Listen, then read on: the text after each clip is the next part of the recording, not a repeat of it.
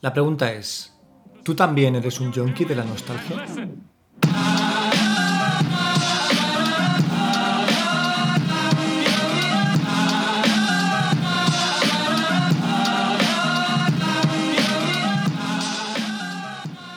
Este verano el nieto de 6 años de Rafi entró al váter y cuando acabó de lavarse las manos salió del váter y se dejó el grifo de la pila abierto.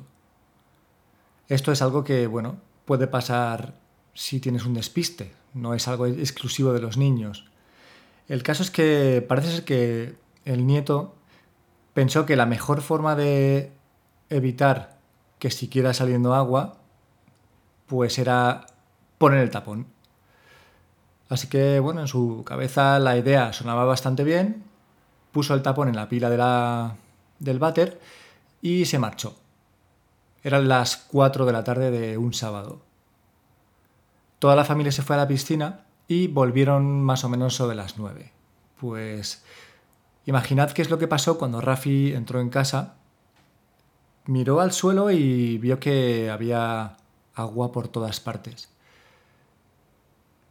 Lo gracioso de las casas de hoy en día es que a priori parecen rectas, da la sensación de que los suelos están bien construidos y es todo recto, pero lo que ocurre en realidad es que hay ligeras desviaciones, entonces el agua se acumula en una de las zonas de la casa.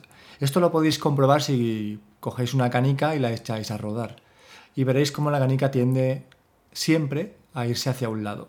Pues si hubiera una inundación en vuestra casa, hacia ahí es donde iría el agua.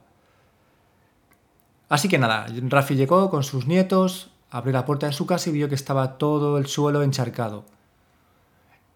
Hasta luego al parqué, un parqué de muy buena calidad, hasta luego a los bajos del sofá y bueno, una serie de destrozos que no tienen más importancia dado que los seguros se hacen cargo de los daños por agua y de este tipo de accidentes. Entonces, bueno, se contacta con el seguro, el seguro eh, manda un perito, se hace un peritaje y bueno, se, paga lo que, lo que se haya perdido. Pero a Rafi esto no le pareció suficiente. Porque había algo en esa casa que no puede pagar un seguro con dinero. Y ese algo se llama nostalgia. Rafi es viuda su marido murió hace unos 15 años y guardaba entre sus recuerdos unas mesillas de noche que se compraron cuando estaban casados y montaron su primera habitación. Esas mesillas de noche, más allá de un valor económico, que no lo, no lo tienen, no lo tenían, tienen un valor emocional que es insustituible.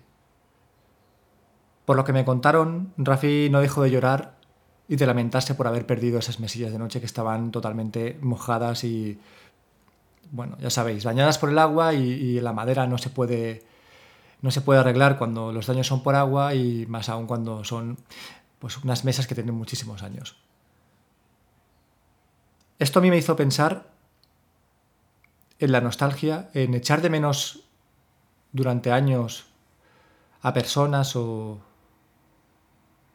no solo a personas, sino también a momentos pasados de tu vida. Edades, cuando tenías 20 años, 25, 30, los que consideres, o situaciones que ya no van a volver, que siguen en nuestra memoria, que las echamos de menos cada cierto tiempo y que se convierten en algo cíclico y que cuando menos te lo esperas, cuando tienes la guardia baja, vuelven en forma de huracán o de torbellino a tu cerebro y vuelven a traerte las sensaciones que viviste cuando viviste esas situaciones, ¿no?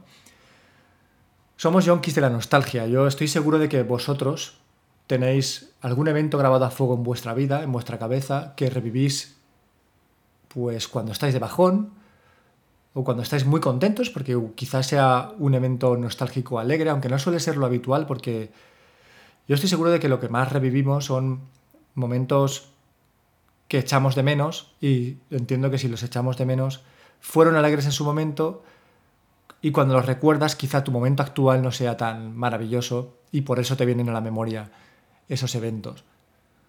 Somos yonkis de la nostalgia, somos yonkis eh, de nuestro sex y de nuestra sex. Somos yonkis de nuestros amores no conseguidos. Nos preguntamos qué habría ocurrido. Nos ponemos en situaciones en las que tomamos diferentes decisiones para que ocurran cosas diferentes. Y vivimos con ciertos pesos, ciertos lastres en nuestra espalda, unas mochilas que cargamos que solo somos capaces de quitarnos cuando damos por hecho y cuando asumimos que hay que dejar atrás la nostalgia, hay que dejar atrás los que hubiera pasado y hay que ser consciente del día a día y de lo que tenemos ahora. Es muy fácil decirlo. Yo como vosotros he sufrido estos episodios más de una vez y la única forma de deshacerme de ellos es cuando el cerebro hace clic y entiendes que ha llegado el momento de dejarlo marchar.